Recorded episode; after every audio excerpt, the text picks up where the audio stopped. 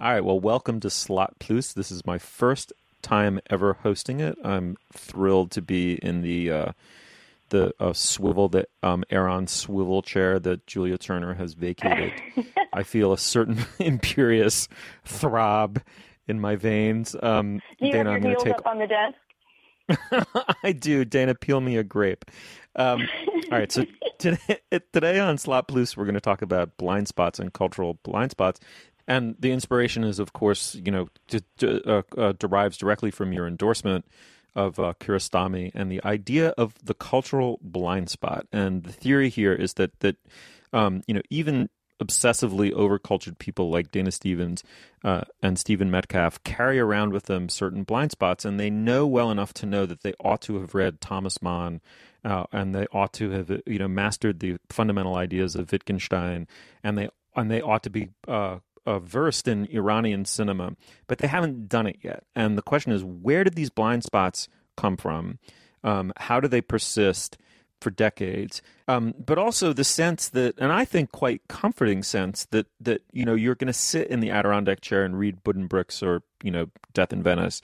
Um, you know you're going to browse through. Uh, you know philosophical investigations, and you're going to go see um, Kiarostami movies. Uh, Dana, I want to know what you think of the go- uh, blind spot as a phenomenon, whether it um, has a plays any role in your life, and um, if so, what is your commanding cultural blind spot? Oh my God, I, there's so many. I just it seems like our everyone's cultural knowledge is essentially a patchwork of blind spots with a few little shards of actual knowledge holding it together, right? I mean, especially as the internet makes everything more and more knowable, Yeah. so that you know all the things that you don't know anything about. Um, I mean, the first one that came to mind when you when you proposed this topic, which I love, I guess for me would be James Joyce. I, I really, except for Portrait of the Artist and the Stories in Dubliners, I have never read an entire book by James Joyce, and this is in large part because I hold the books in too great esteem. It's sort of why it took, took me so long to finish Moby Dick, is that I always wanted to be doing it in the right place with the right teacher. Somehow I felt like I can't tackle it under my cir- current circumstances. And I've talked before on the show about how I finally kind of slowly tackled and loved tackling Moby Dick. But Ulysses remains out there. I mean, I'm not even talking Finnegans Wake, but just James Joyce's hmm. Ulysses. That is that's going to be one of my, I hope, Adirondack chair future books. And by the way, Steve, I love your confidence that you're going to have an Adirondack chair and a moment in which to read those books. That's what I feel like we're all scrabbling for.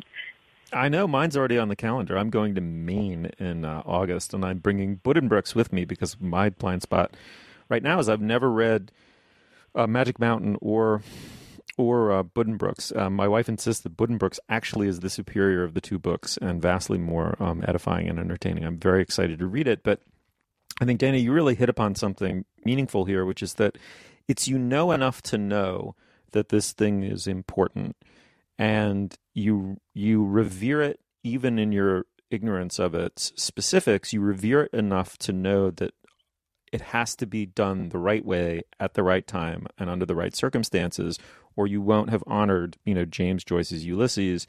Um, and um, I think that that's what's so great about them. Like you, you, you, you're drawing upon the experience of having loved certain artifacts of culture and made them part of your own human nature almost. And you suspect, strongly suspect that that that these things might um, become that for you, but you want to be ready and you want the moment to be right. And I, I, always remember it's funny. I for some bizarre reason I can't let go of this funny moment because it was such a quintessential moment in which one is condescended to by a s- intellectual snob. And I was a young graduate student, uh, probably my first or second semester, and I hadn't read one word of Wittgenstein. I had this kind of vague sense of what he was about, um, and I knew that I ought to. And this is as someone who essentially minored in or double majored in philosophy and loved philosophy, and um, and I just I knew it, and I and I had exactly that blind spot feeling of there's there's going to be a period of two to six weeks you know, over a summer probably, and I'm just gonna. There isn't a ton of Wittgenstein to read. I mean, he was not prolific by any means, and um, I'm just gonna bl- blow through it and do it. And I s- made the mistake of saying this to a philosophy graduate student who just scoffed. I mean, it was like the most supercilious response I've ever gotten to anything I've ever said. And he wasn't even making fun of the fact that I hadn't read Wittgenstein. It was that I planned to do it. That that somehow that somehow this was debased way of thinking about encountering a philosopher that you know that you had that you had put it into your to-do list or something. Oh, you're going to do Wittgenstein. You know, he's just dripping with this fucking hideous grad student superiority. Um, That's and I showed form I sh- of condescension. It's the, it's the form of condescension of scorning you for not already knowing something, right? And also scorning you for admitting that you don't already know it and wanting to learn something about it. So both things are unforgivably uncool. Oh, it was so horrible. And then I showed that fucker because I, I did it. I mean, and it was exactly as I had planned. Or, or hold grudges. it was exactly as I had planned. I said, you know, there's sort of two major works here and a few, you know, minor works, and um, and there's also, I should say, a definitive biography by Ray Monk, which is fantastic. I mean, if you want a way in, that book is is really, uh, really one of the better uh, biographies uh, I've ever read.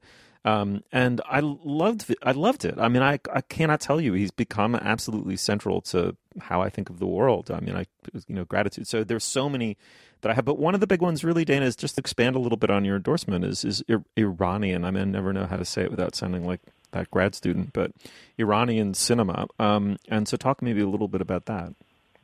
Oh, I don't know. I mean, I, I, I guess a good starter text would be for Kiarostami would be Close Up, the movie that I, I endorsed and um, and that I spent last night writing about after hearing that he had died. I mean, that's sort of one of his unimpeachable, you know, it would stand up to any scrutiny sort of masterpieces. That really anywhere you start with him is great. And and the same is I think true of Iranian cinema. It's not like you've got to establish some chronological order of understanding. You know, you could watch some more Asghar Farhadi films. We've talked about him before on the show, and sort of you know free associate from there, see who influenced him or or who he talks about.